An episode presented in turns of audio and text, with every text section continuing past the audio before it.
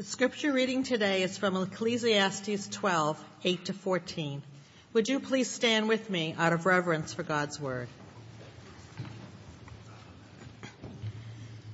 Vanity of vanity, says the preacher, all is vanity. Besides being wise, the preacher also taught the people knowledge, weighing and studying and arranging many proverbs with great care. The preacher sought to find words of delight, and uprightly he wrote words of truth. The words of the wise are like goads, and like nails firmly fixed are the collected sayings. They are given by one shepherd. My son, beware of anything beyond these. Of making many books there is no end, and much study is a weariness of the flesh. The end of the matter, all has been heard. Fear God and keep his commandments, for this is the whole duty of man. For God will bring every deed into judgment with every secret thing, whether good or evil. This is God's word. Well, if you have a Bible in front of you, or there's one in the rack right in front of you, go ahead and find that and make your way back to the book of Ecclesiastes. This is our final week in this series. I dare say it's been a bit of a wild ride at times, never quite knowing what we're going to find as the preacher has wrestled with life. But we come to the conclusion this morning in chapter 12. And we read in verse 8, vanity of vanities, says the preacher, all is vanity. That's if you remember, the ominous note on which Ecclesiastes opened back in chapter 1, verse 2. And now as we come to the end, it's the same note on which the book closes. Vanity of vanities. All is vanity. Vapor, smoke, a mist that appears for a while and then it's gone. From beginning to end, Ecclesiastes has forced us to take a cold, hard look at the disappointments and the instability of life in a fallen world. In a world, as the preacher puts it, under the sun. So here and now, what you and I see and experience and trudge our way through day in and day out in this realm, in a world that does not work the way that it's supposed to, ultimately because of human sin and rebellion. This book has systematically exposed the emptiness in everything that we try to look to for life and lasting gain under the sun. Work, wealth, knowledge, pleasure, justice, relationships, politics, religion, success. The list continues. And in doing so, Ecclesiastes, I think, resonates with a deep longing and an unspoken sadness and even a quiet fear that troubles our hearts as we try to make sense of the inconsistencies of what we call life. The fruitless and fleeting realities of life under the sun. I mean, we get up, we eat, we go to work, we do our thing, we interact with people, we go home, we eat, maybe watch some TV, we go to bed, we get up, we eat, we go to work, and on it goes. And you know, we work hard, we acquire all sorts of stuff, we accomplish great achievements sometimes, but none of it satisfies and none of it lasts. We can't predict how life is going to go. We can't control it. We can't hold on to it. We can't even understand it half of the time. None of it is secure. Life is vapor. The only thing that stands between us and losing our dreams are time and chance. And as we've seen in this book, everything eventually succumbs to them. And after that, the grave. This is the experience of Ecclesiastes, and it's your experience and it's my experience. Vapor of vapors, says the preacher. But is vanity, is vapor really the final word in this book? And the answer is no. It is, I think, the key theme of this book, the word itself occurring some 38 times. But there's a method to Solomon's madness, as Pastor Doug O'Donnell puts it. If you are a fallen human living in this fallen world, Ecclesiastes was written to depress you. It was written to depress you into dependence on our joyous God and His blessed will for your life. So there's a reason the preacher has pressed hard against us in all of these things, exposing the hollow dreams that we trust in for the looming disappointment that they are. That is to teach us that the longing in our hearts for lasting gain and stability will only find its rest when we surrender to God in fear and obedience. The longing in our hearts for lasting gain and stability will only find its rest when we surrender to God in fear and obedience. That's the point of this conclusion in chapter 12, 8 through 14. And as such, it's the main thrust of the whole book. So let's pray and let's ask God to open our eyes to see clearly what He's talking about here, and that the Spirit might change our hearts as we see Him more clearly. Please pray with me. Lord, this is your word, and we want to hear it. We want to believe it. We want to obey it. We want to find our rest and our hope and our peace in it. We want to be changed by you, and we want, Lord, to find rest for that longing. Open our eyes to see you this morning.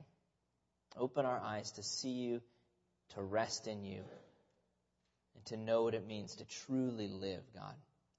In Jesus' name, amen. Well, the final verses of Ecclesiastes, this ending section here, have an interesting history among readers and interpreters of the Bible. They're most likely written by an editor or someone who kind of took and compiled the preacher's wisdom writings, and wrote a short introduction in chapter 1, verses 1 and 2, or maybe all the way to 1:11, and then this short conclusion in 12, 8 through 14.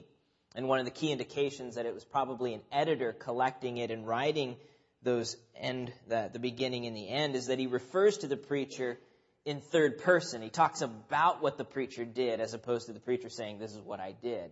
So it's probably some sort of editor. And for some, these verses at the end of the book are the only sane lines penned in the whole thing. They see the bulk of the book as essentially the unorthodox rantings of a depressed, self-indulgent man. And then the only reason it made it into the Bible is that this conclusion comes along and says, basically, ignore everything he just said and just fear God and keep His commandments. There are some who see this book that way. I think strongly that kind of exclusively negative evaluation is severely exaggerated. And I think we've seen that in our journey. Now, the book is brutally honest about how messed up the world is. And it's sometimes shocking and quite scandalous in the ways it makes its point. But it never completely leaves God out of the picture. In fact, what we find in this summary in verses 8 through 14 is just that. It's a summary. It's a summation of where the whole book has already been going all along. We've already been told 6 times in this book to fear God. This is not new information.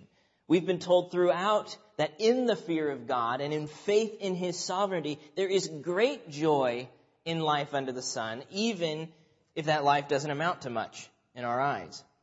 So there's much wisdom in these pages, and that's what the conclusion tells us. What the preacher has said in verse 8, how the preacher said it in verses 9 through 10, and why the preacher said it in verses 11 through 14. We've touched a bit already on the what, this summary that everything is vapor, everything is vanity, in verse 8. But think about how he communicates this message. Look with me at verses 9 through 10. Besides being wise, the preacher also taught the people knowledge, weighing and studying and arranging many proverbs with great care. The preacher sought to find words of delight, and uprightly he wrote words of truth. Phil Ryken summarizes this description of how the preacher wrote in terms of logical clarity, literary artistry, and intellectual integrity. Now, those are big words, but let's think about what he's saying for a moment. The preacher wrote with logical clarity. He worked skillfully to arrange information and impart knowledge to us that we might be informed. He wants to help us understand his point. He weighed and studied and arranged many proverbs with great care. Now, we've had to wrestle pretty hard to understand some of the things that he's been saying in this book. But think about the arguments that he's made as he's tried to help us find our way in a fallen world. You know, think of chapter 7. Who would have thought that attending a funeral might be more beneficial to us than attending a wedding or a party? You know, that doesn't make a whole lot of sense up front. But if we follow his logic, if we follow his argument, we see that how a funeral forces us to think about what truly matters in life and where we're all headed. And so he's used his logic and his arguments to help us get the point. Or, you know, for instance, we think naturally, just by our human default, that if we do good for God, God's going to do good for us. That's our default. But the preacher undoes our logic, showing us that both prosperity and adversity come from God's hand. Chapter 7, verse 13, that life is not a performance for God, where we try and make it up and put on the show so that he'll bless us, but rather whatever he gives us, good and bad, is a gift. So he wrote with logical clarity to unpack those ideas. Second, he wrote with literary artistry. He wrote his book with beauty in order to capture our attention and enliven our hearts. He wrote with beauty. Think about the imagery that he's used throughout this book. You know, using the endless cycle of nature in chapter 1. You know, the sun goes around, then it comes up again, then it goes around, then it comes up again. It never crosses the finish line. And using that picture to illustrate the rat race we call human life. Or the catalog of times in chapter 3. You know, there's a time to be born, and a time to die, a time to plant, time to pluck up what is planted. It's a beautiful way to communicate both that there's an order woven into this world, and yet that we're not the ones who control that order either. Or the picture in chapter 4, a cord of 3 strands is not quickly broken. That picture just sticks in your mind as you think about the importance and necessity of community and relationship. Or you can think about the very word picture that has driven the whole book along, of vanity or vapor or mist, to describe everything that we're trying to hope in. Or the silly image of somebody trying to shepherd or chase after the wind and capture it. I mean, you think about what would that look like, somebody trying to do that. It's pretty goofy. And that's how he helps us understand the empty striving that we have for lasting gain in this world. The colorful descriptions of foolishness that we've seen. For as the crackling of thorns under a pot, so is the laughter of fools. Really loud, really annoying, doesn't amount to anything. You know. Or the lips of a fool consume him in chapter 10. He's so foolish, his words basically eat his own flesh up. You know, he destroys himself. Or the somewhat humorous and somewhat uneasing picture that we saw last week of old age. And the decaying house and estate as a picture of our bodies falling apart. You know, the imagery that he's used throughout this book to, again, capture our imagination, to enliven our hearts to what he's talking, is quite breathtaking. So he wrote with literary artistry, finding words of delight. Third, the preacher wrote with intellectual integrity. He spoke truth in order to deepen our dependence on God. He spoke truth in order to deepen our dependence on God. And think about the great truths that he's declared to us throughout. The brevity of life, And 12:1, remember also your Creator in the days of your youth, before the evil days come and the years draw near, of which you will say, I have no pleasure in them. Life is short. It's a vapor. The holiness of God. Guard your steps when you go to the house of God. 5:1. The sovereignty of God. Consider the work of God. Who can make straight what He has made crooked? In 7:13. The wickedness of all humanity. Chapter 7, verse 20. Surely there is not a righteous man on earth who does good and never sins. The beauty of joy. There is nothing better than that a person should eat and drink and find enjoyment in all his toil. This I saw is from the hand of God. These great truths that He has imparted to us to deepen our dependence on God. Now, some of these truths we would just as soon ignore, to be honest. They're a little uncomfortable when we think about them. But the preacher has been honest enough to face both the disappointments of life, his own failures, and the mysteries of God in order to impart to us the truth. He wrote words truthfully, even if that truth hurts. Even if that truth hurts. And sometimes it does. In fact, that's actually one of the reasons that he wrote the book, according to verses 11 and 12. To sting us and to stabilize us.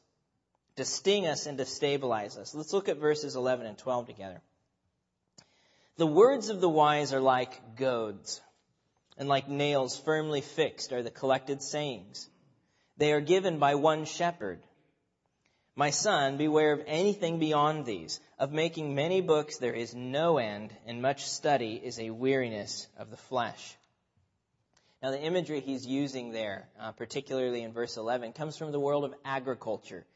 We don't use goads very often anymore, but you just think of a pointy stick, like a cattle prod, that you would use to kind of move an animal along, get it to go the direction you want it to go. That's what the words of the wise do to us. They sting. And sometimes it hurts, but it also guides us. And sometimes we need that extra little encouragement to open our eyes and see the foolishness of our ways. That goad that corrects us and redirects us. The firmly fixed nails here, that's been understood in a couple of different ways. Some see it as just a parallel to the goads, like pounding a nail through a board and then using that to kind of prod the sheep along. More likely, I think, it's simply the picture of stability.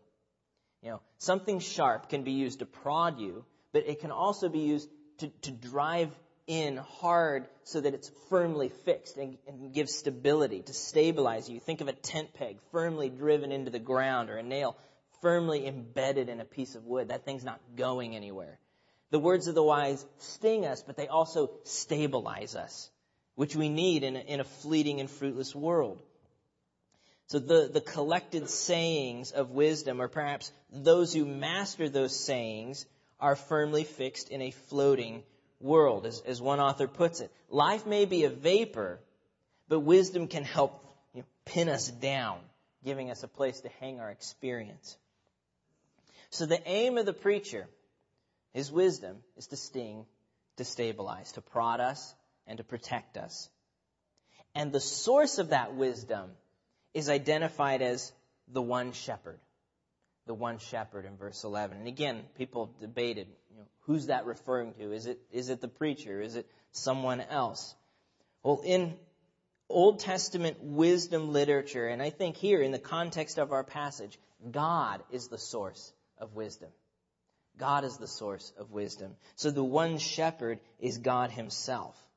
And what I think is pretty bold and intriguing here is that the editor of this book is noting very explicitly that while the preacher is exploring life from the ground level view, trying to make sense of what's going on, the same shepherd who guided the rest of the writing of Scripture is at work in him to guide him so that his words are God's words when he's done and finished.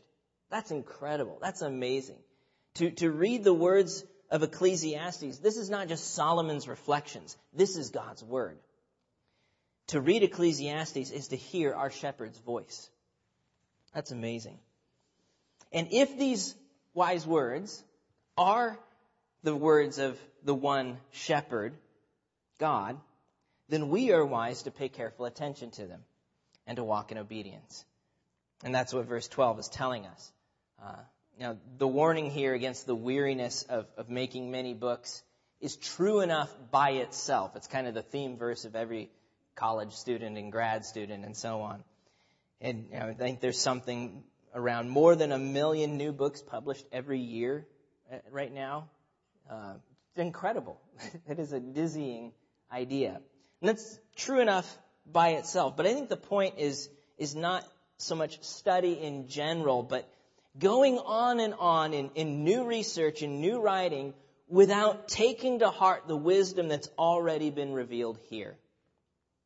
So, as Douglas Wilson puts it, if we've not been mastered by a short book like this one, the long line of remaining big fat books will be nothing but weariness in the head.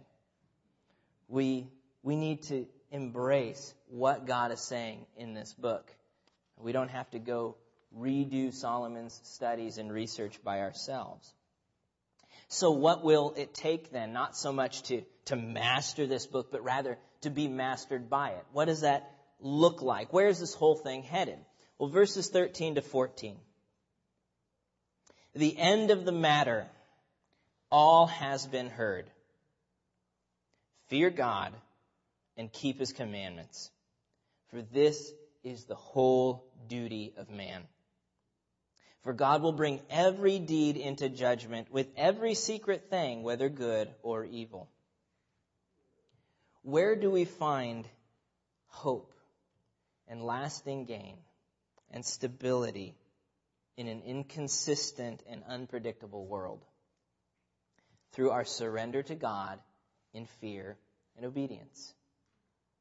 As Augustine famously said in the opening prayer of his Confessions, "You made us for yourself, and our hearts find no peace until they rest in you." You made us for yourself, and our hearts find no peace until they rest in you. And surprisingly, somewhat, the shape that rest in the Lord takes is fear and obedience, fearing God and keeping his commandments. As the preacher puts it, this applies to every human. Or perhaps even stronger, this is the whole duty of humanity, to fear God and keep his commandments. As one author states, it is only in relationship to God as God and in submission to his will that we find ourselves to be truly alive and on the road to full humanity. This is what it means to live, to fear God, to keep his commandments. Now, we all know what it means to live in fear. We're pretty good at that, if we're honest. You know, as we make our way through an often disappointing, frustrating, fruitless world, we are often driven by fear. Again, if we let ourselves be honest for a moment, and that fear shows itself in all sorts of wonderfully dysfunctional ways in our lives and relationships. I mean, we fear not getting our way. We fear having our dreams crushed before our eyes, and that drives us to make certain decisions. We fear being taken advantage of by others, or being hurt or betrayed. We fear the pain and humiliation and shame of failing. You know, what if I don't get that job? What if I let this person down again? And we fear the rejection that often comes with that failure. We fear being found out for who we really are. If someone could really see behind the mask, what would they do? What would they say? That terrifies us, to be found out. We fear the unknown. Where will I go to college? Where am I going to come up with the money for this bill? We fear what we can't predict or control. So we fear everything. So we walk through life with our shield up and our sword out. Our shield up to either retreat back in self-protection lest somebody take advantage of us or hurt us or betray us, and or just kind of glibly appeasing everyone just to kind of keep things okay. Or else with our sword out, we attack in self-promotion. We redouble our efforts to achieve our desires and our dreams, and we really don't care who we run over in the process, because we're not going to be taken advantage of. We clamor for control as if we could kind of, force life into submission on our terms. So we become, at the end of it, a law unto ourselves. We brush aside whatever wisdom someone like Solomon is trying to sell us. We repeat the study on our own terms. And we indulge ourselves in whatever we think is going to give us life. We are afraid.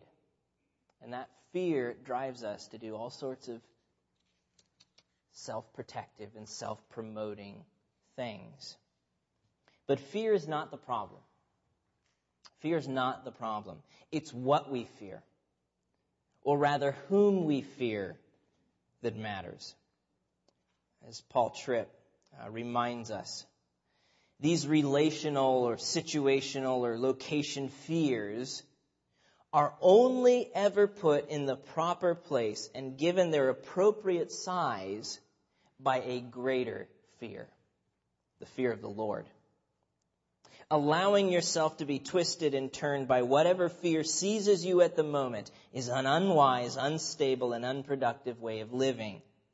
Only when God looms larger than anything you're facing can you be protected and practically freed from the fear that either paralyzes you or causes you to make foolish decisions. See, the hope and stability and lasting gain that our hearts long for amid this vapor is found not by responding to this fear or that one in self-protection or self-promotion, not by repeating Solomon's whole study for ourselves on our own terms. It's found in surrendering to God in fear and obedience. Surrendering to God in fear and obedience. And sometimes that language of fear is pretty confusing for us. Why would God, who's loving, want us to kind of be afraid of him and so on? But we need to understand what the Bible means by fear. And we've talked about that a little bit throughout this series. But fearing God, it involves a certain tension between recognizing on the one hand that, God's holiness, his majesty, his justice, his righteousness. So recognizing that. And then on the other hand, also recognizing his mercy, his love, his grace, his patience. So he is our king who deserves our obedience. He's also our judge who has the right to judge whether or not we have lived in obedience to him. We saw that last week, and the preacher draws special attention to it in the final verse of this book. For God will bring every deed into judgment with every secret thing, whether good or evil. As an all-present and all-knowing God, nothing escapes his sight. As a holy and just God, he can and he must judge sin and treason against his throne. He must deal with what's wrong and make it right, including the sins and atrocities that humans commit against one another. So God is a holy king and judge. And yet, if we are united with his son, Jesus, by faith, he is at the same time our Father, who cares tenderly for us according to his love and his mercy and his grace. If our faith is in Jesus who was the perfect son, Jesus who lived before his Father in perfect righteousness and obedience, in our place, doing what we failed to do. We failed to fear God and keep his commands. Jesus did that perfectly and then took that failure we committed on himself on the cross, to deal fully with it, to exhaust God's holy anger against us by paying the penalty in full. And then rising on the third day to give new life to those who were rebellious, self-centered, self-protective people. Jesus did that. If we have trusted Christ, if he is our Savior and our hope, and we're united with him in faith, then we have what the Apostle Paul calls the spirit of adoption as sons. The spirit of adoption as sons. Through faith in Jesus and by his Holy Spirit, we've not only been rescued from our failures and our sins, we have been brought into God's own family. We have become his children and his heirs and servants of his kingdom. So, this king is at the same time our Father. And fearing him, respecting, revering him, means recognizing both of those things at the same time. So it's the tension one would have if you grew up in a royal family.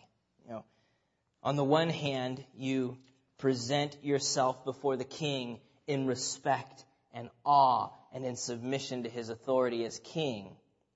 And then that same king invites you to come sit on his lap and cuddle with daddy. That's the picture.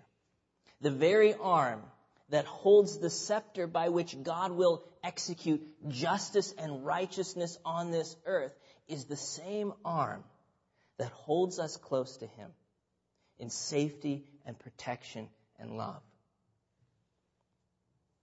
The invitation to fear God is not asking us to cower in a corner like a frightened child hiding from his alcoholic father getting home from work. That's not the picture. It is an invitation to bow before God in his beauty, his majesty, the fact that this is our King and this is our Father, and then to run to him and cling to him in love and in safety. And yet, fearing God is more than just bowing and clinging. It is also serving him in obedience. Fear God and keep his commandments. There's an obedience that comes out of our reverence for God. You can't claim to love and respect God if you have no interest in keeping his word. It'd be like claiming that you love and respect your parents even though you're sneaking out every night when they're not watching and doing all sorts of things they told you not to do. That's not very loving and respectful. Rather, fear and love show themselves in obedience. They show themselves in obedience. As one author writes, to fear God embodies faith and hope in God, as well as genuine love for God. And when one, by the gift of God, possesses the fear of God, sin loses its sweetness and strength, and obedience to the word of God follows naturally because it becomes the delight of the soul. When God is bigger and more beautiful to us than anything in this world, then our love for him will naturally overflow into obedience to him. Just as Jesus told his fathers, his followers, if you love me, you will keep my commandments. John 14. So we obey God not in order to get loved, not in order to somehow make it up to him or win his approval. We obey because we are loved, and because we do love, and because we want to see God honored in our lives. We obey because our love for him is growing increasingly greater than our love for sin. We obey because we've tasted the instability, the dissatisfaction of all that this world offers, and we know there is nowhere else to go to find true life and lasting gain than in him. We obey because God's grace in Christ is powerful. It doesn't leave us the way it finds us. It changes our hearts and warms them to the Lord. We obey because God is King and Father. It is our duty and our delight. And we obey because we trust that God, even though we are weak, we are helpless, living out our days in a world of vapor where our work isn't remembered and it doesn't amount to much. We trust that even though that's true of us in our weakness, that when our work is in the Lord, it will not be in vain. As Paul puts it in 1 Corinthians 15. That our labor in the Lord is not in vain. It is in fearing God, our King and our Father, that we find what it means to truly live. Now, as we close, I just want to recognize that some of us, some of you, may have had a pretty bad experience with your father. And so this kind of illustration of God as Father just rings hollow for you. It doesn't really put the picture together. And if that's your case, you need to know that God is not the Father you had or never had. He's the Father you were made for. He's the Father you were made for. He is the Father who knows you, who knows your heart, your longings, what you love, what you desire, how you're wired. He's the Father who listens to you whenever you're speaking. He's the Father who knows even the ugly things in your heart and still loves you through his Son. He's the Father you can trust to be there, to protect you, to provide for you, to seek you out when you're lost, to love you enough to discipline you in order to bring you back. He is the Father who sets upon you the same love and affection that he sets upon his Son, Jesus, because you have been united with him by faith. He sees in you the same righteousness and holiness and pleasure that he sees in his own eternal Son. He is the Father that you can fear in the most beautiful and liberating way possible. One of the reverberating notes that this book, Ecclesiastes, sounds throughout, and I hope remains ringing in our ears, is that God is not like us. You know, we were made in his image, but he is different. He is set apart. He is holy. We are creatures. He's the creator. We make mistakes. He does everything in perfect accordance with his purpose and will. We break our promises. He always keeps his word. We bumble our way around on earth. He rules all things from the heavens. We can't make sense of life, of what's right in front of us. He sees the beginning from the end. We are needy. He is completely satisfied and glorified in himself as Father, Son, and Holy Spirit. We are servants. He is the King. We know very little, far less than we would ever admit. He knows and sees everything that is and was and is to come. Our lives on earth are transient, a vapor. God is eternal. In short, we are humans. He is God. We are humans. He is God. And he is worthy of our awe and our respect, our love, our devotion, our delight, and our obedience. He alone can provide the hope and the lasting gain that our hearts long for amid this vain world. So may our hearts find that rest in him. May he receive the glory due his name. Let's pray.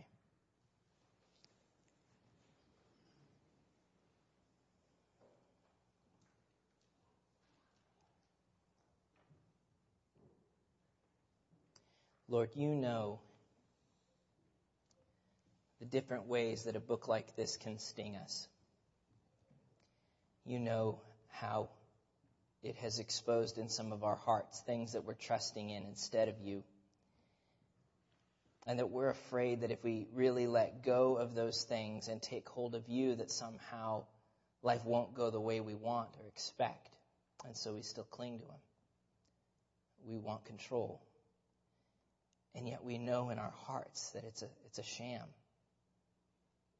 God, give us the grace to open our hand, to let go of the things of this life, the things of this world that we look to for hope, and to take hold of you. And to know what it means to be at rest, even when the world around us is falling apart. Lord, you know how some of our hearts have been stung as we think about relationships that we have found our identity in, and how those relationships have disappointed. Whether it's a parent-child relationship, whether it's between friends, between spouses, between coworkers, Jesus, remind us that you are enough. You are sufficient. You alone can provide the lasting gain that we need and we long for. And so we don't have to exact it out of that other person. We're free to be taken advantage of. We're free to be betrayed.